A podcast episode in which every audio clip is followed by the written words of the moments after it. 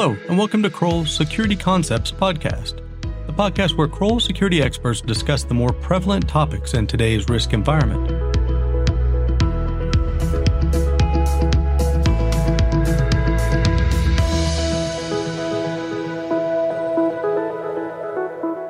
Today's podcast is one about a very fast growing business segment here at Kroll, and that is the recreational cannabis business and how we go about helping our clients manage the deployment of and protection of their cannabis businesses to comply with local jurisdictional guidance.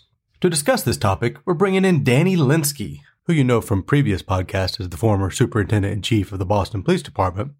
He also manages most of the relationships with our recreational cannabis clients and is our expert in the overall security program development for these clients.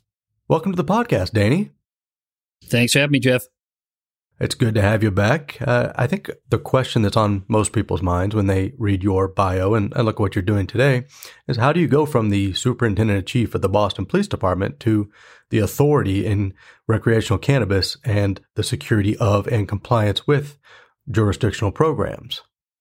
Yeah, it's been a long journey, uh, kind of like turning a battleship around. So let me just, you know, my my career, a lot of my career was involved in drug enforcement, either working as an undercover officer, running undercover squads, and doing a lot of uh, drug enforcement with federal authorities, ATF, uh, FBI, DEA.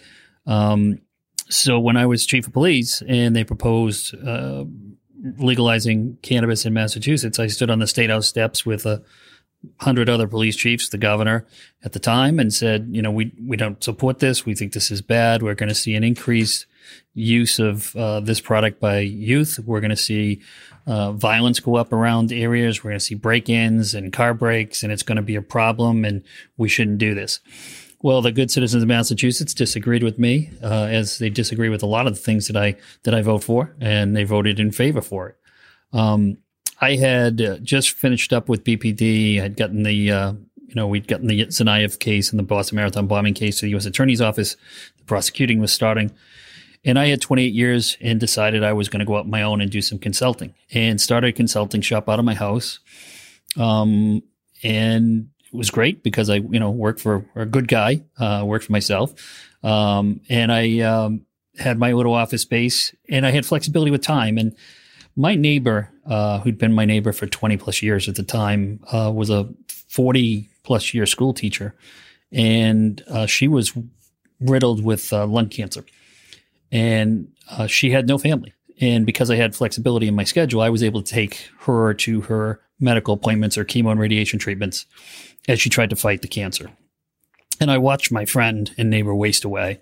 And I watched a, a lot of pain and suffering that was needless. Uh, she had no appetite. Uh, and I came to think that maybe, uh, and, and, started to see that there might be a benefit to the medical cannabis space and that uh, maybe I had made a mistake in that realm and that, um, you know, there was something to this. There was some medical benefits. I mean, it's uh, a lot better for patients than uh, oxycodone and, and fentanyl and all these horrible things that are causing overdoses. So, as I was starting to turn around my thinking, I had a client approach me right as I came to Kroll. Um, I'd done some work for DOJ in the State Department, and then Kroll had recruited me, and we were. I was just about to come on board, and a client came and said, "Are you doing cannabis?"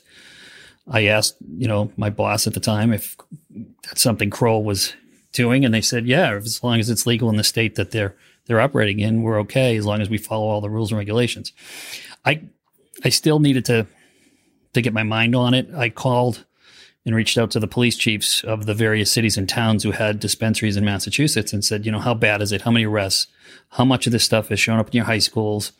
You know, how how how prevalent is your time being spent to deal with these, you know, eyesores and problems in your communities? And what I heard resoundingly was, no, it's not an issue. Um, in fact, crime's gone down in and around our dispensaries. There are areas that are now populated. They've got people coming and going. Uh, the cameras have been helpful in other crimes uh, that that occurred. You know, a vehicle fled a scene, and we were able to get a, uh, a serial home burglar. Um, they got the the vehicle plate at the cannabis dispensary's camera as it fled the scene from a burglary a couple blocks away. So with that, uh, I started out with my first client, and I looked at it, Jeff, that you know, I didn't set the, the laws or the rules before when cannabis was illegal. There were rules and laws, and, and I enforced them. That was my role and function. These clients are investing tens of millions of dollars in some cases, and the rules have been changed. And it's my job to make sure that the client, who is ultimately investing a lot of money and a lot of sweat equity into these facilities and locations, that they stay within the rules that are currently in place by the local cannabis control commissions and state uh, regulating agencies. And that's what my job is to make sure that the 22 year old kid who is not as invested in the $20 million uh, raise of capital to put a cultivation site doesn't do things that violate the regulations that would wind up causing the clients to lose their investment. And uh, started out with one client. Um, was pretty successful. And quite frankly, through word of mouth, we're, you know, now uh, in, four or five states with probably um, 25 plus clients and, you know, nearing 100 locations that we've been involved with. Fascinating backstory. It's really interesting to hear a little bit more detail on, you know, what opened you up to this and, and how you uh, actually feel comfortable at working in this environment. And I know from past experience working on some of these projects with you, it's a very intriguing uh, business line. It's one where there are a lot of regulations, there's a lot of need for compliance, and there's a lot of hurry up and get things done because everybody's rushing to get into lotteries and things along those lines. So it is it's a very interesting type of business that we do that we haven't done historically long term. Um, when it comes down to it, what exactly are our big ticket items? What are the big things that Kroll is doing for these uh, dispensaries and these owners uh, to help them manage all of this risk? I mean, some of the things it, it, were kind of soup to nuts. It, it, was kind of an airplane that we built it as we were flying. It started out with, can you draft a safety and security program for us? And can you design security for our facility? So, you know, working with our team in the SRM space, sat down, looked at the you know architectural design of it. How do we do crime scene prevention through architectural design and environmental design, and, and make it you know less likely to engage in criminal activity?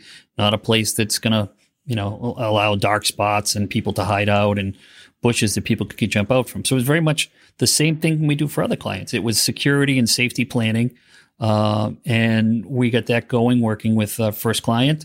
Uh, the thing that's amazed me in the space, a lot of the clients we're working with come, kind of come in two kinds. They are patients who use cannabis to get relief from their ailments. One uh, I know was Crohn's disease, another had MS, um, and, and, other ailments that, that are out there. And they've gotten into this. Uh, a lot of them started out with a medical bend and then recreational became legal because they want to help patients and provide uh, medical care to, to people who need it. Um, so we started out with system design work and developing programs for, you know, how do we staff it? What are the post orders for the security officers? What are we doing for transportation? What's our cash management program? What's our, uh, you know, robbery response plan? What's our emergency evacuation program? Uh, what are we doing in the event of a power failure? Setting up dual systems of uh, alarms and video with backup systems that if somebody cuts a line or something gets interrupted, there's a fail safe and, and, a secondary uh, ability to keep the facility safe. And what we found is they're so well regulated and the standards are so high that these are very safe locations uh, that can carry on business. And one of the things I tried to do for clients is to help them educate the public. I had to be educated in what this is. I thought that clients were going to be coming in to this place, grabbing, you know, uh, one or two individual doses, going outside and smoking it out the door, right? That's not what any of these places allow. In fact, smoking in and around the property, even if it's cigarettes, is prohibited and can cause you to lose your license. So I did a lot of work up front with clients after we developed a security program. And all of the clients at Kroll, uh, we've had them agree to a good neighbor policy uh, whatever the law is in the state or local jurisdiction where they are. Uh, most states, it's, it's pretty similar, right? You can't divert the product to anyone who shouldn't have it, which is usually underage people. You can't uh, use this product if you're operating a motor vehicle. There's manners to store, store and transport the product. Uh, you can't uh, use this product in public in most places. So our clients all inform the customers of those standards. And what they say to the communities that they're sited in is that they're going to hold customers to that standard.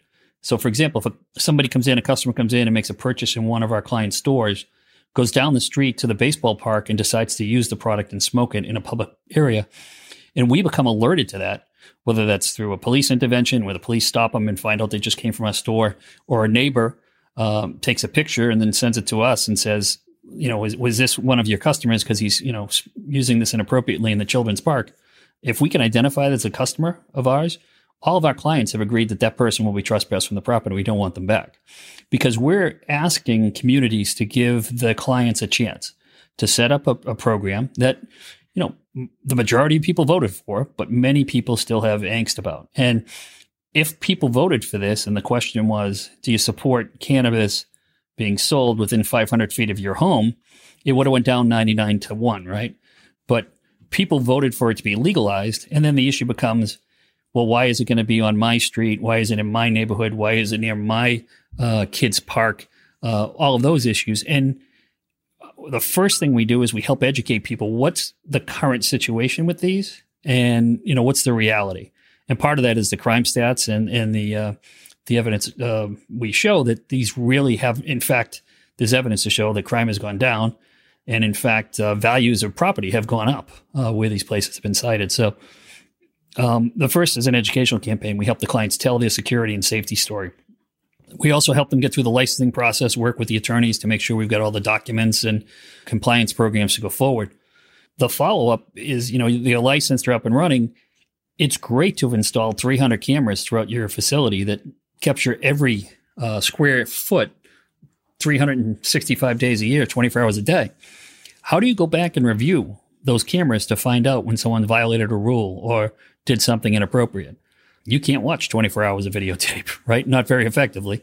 So having secret shopper programs where we go in and we test the security staff to make sure they're following the process and the procedures, having our team go in and grab video, and looking at random hours and random shifts and seeing if the rules and regulations that the client agreed to in order to be licensed in the community that is allowing them to put their product uh, for sale there are being kept. And they're being kept not only by the owner, who's got a massive investment in this, but by the clerk at the front desk. And that way, um, we can make sure our clients are compliant with, you know, best business practices and compliant within the, the jurisdictions that they are working with to keep their license going forward and getting it renewed. And the other issue is diversion, uh, selling product, uh, looping, where people are coming in and doing multiple sales and then going back out and putting it on the black market. Those are all things that are going to get the attention of federal authorities.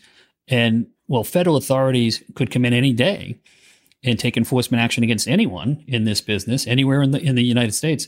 They have chosen not to. Previously, under the Cole Agreement, now that agreement is no longer there. But U.S. attorneys have kind of said is as long as people are complying with the state regulations and doing things appropriately and not diverting product and the other issues that, that are cause for concerns, then they're not going to come in and take enforcement action. So you want to make sure that your client uh, isn't put in harm's way by employees who don't understand that uh, you want to do things, not just comply, uh, you want to exceed compliance levels and make sure that you are uh, operating uh, very uh, efficiently, effectively, and with uh, with high ethics and following all the rules and regulations.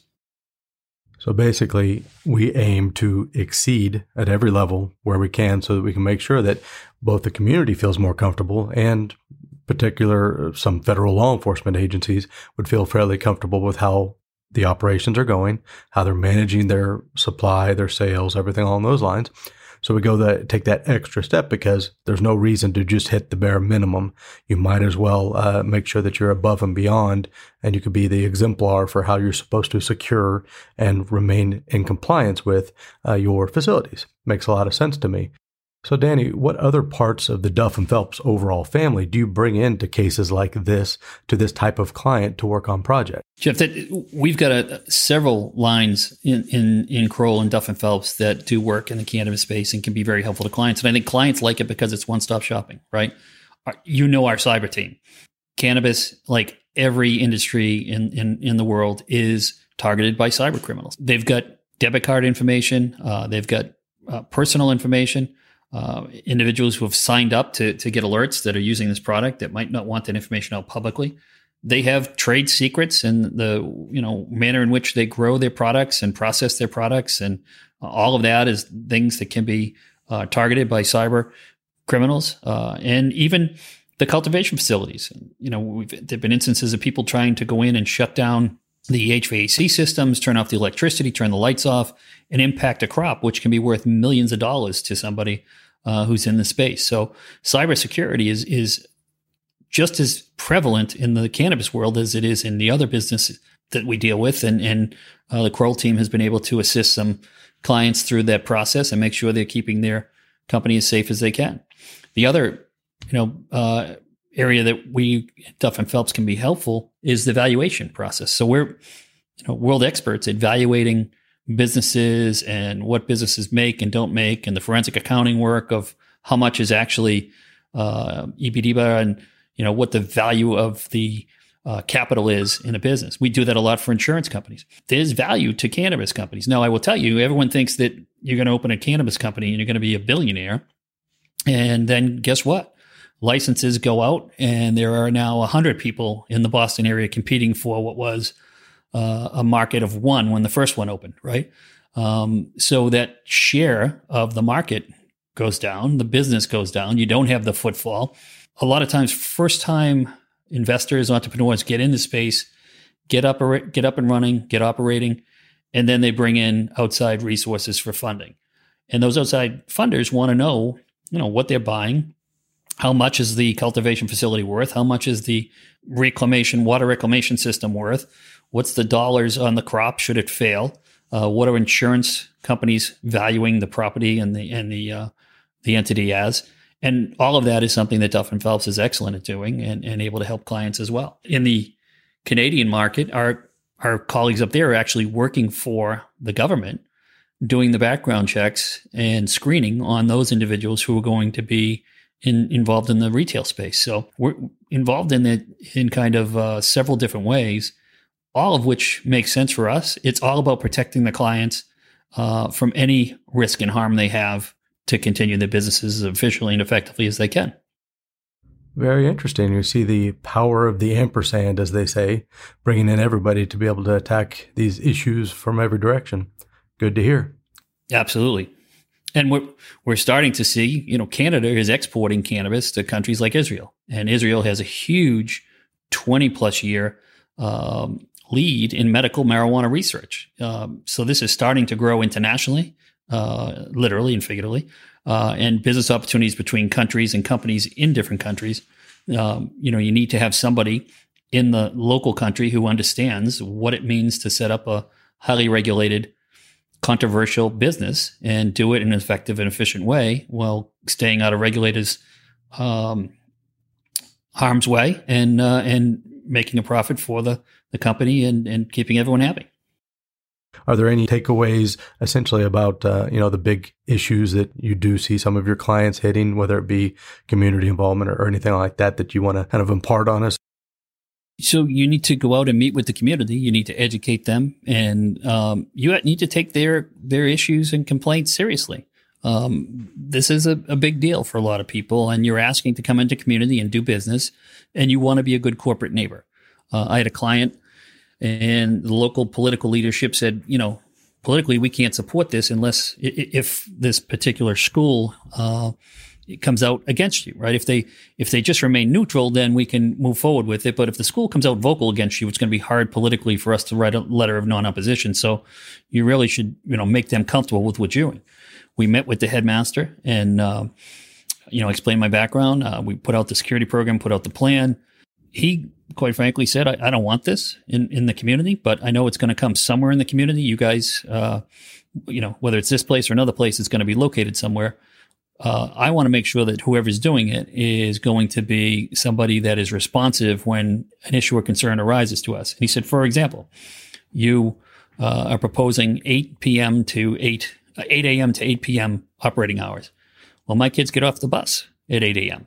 and school starts at 8.30 and, you know, I'm really concerned about them getting off the bus, uh, you know, a block away and hanging out at your location and trying to get some somebody to go in like they do at the liquor stores and get, get an adult to buy them product and, you know, bring it into the schools. Would you consider changing your working hours? and you know, the client, it, there was a no brainer, right? Absolutely. Why? Yeah, we can start at eight thirty. That's not a problem. He then said, "Well, you know, my kids get out at uh, 1.30 in the afternoon, and uh, again, same concern.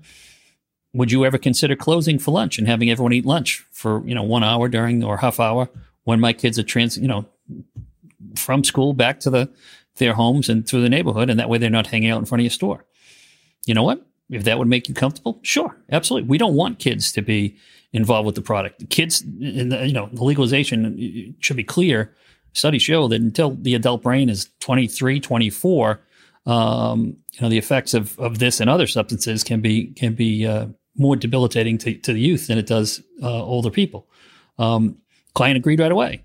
And then his third request was Is it possible that you could install a camera that I could watch the, the intersection around? So if I saw any of my kids lollygagging, hanging about, you know, my dean of discipline could do what he had to do and work with the families. With, with IP uh, cameras these days and video feeds, all it was to give him a simple permission to, to video that camera. That was an easy solution. And what it turned out is he said, I don't want this here. I don't support any of this. However, this team appears to me professional, has a good program, a good plan, and you've been responsive to every one of my concerns. So if anyone's going to be in the area, I want it to be this team. So it was a, you know, wasn't the ringing endorsement we had hoped for, but it was a non-opposition uh, that, quite frankly, convinced the political leadership that we could move forward and keep the community happy, deal with their concerns, and the client was able to to open in in the community and I think proved that they they weren't there just to make tens of millions of dollars. They were there to to provide a service and to you know make a obviously they want to make money um, and do it in a way that's ethical, responsible, while being a good corporate client. Excellent stuff. It's uh, always a pleasure to have you on the podcast, Danny. You always have such great stories for us. I want to thank you for coming on, and I also want to thank all of our listeners for tuning into this one. We will see you again in a couple of weeks.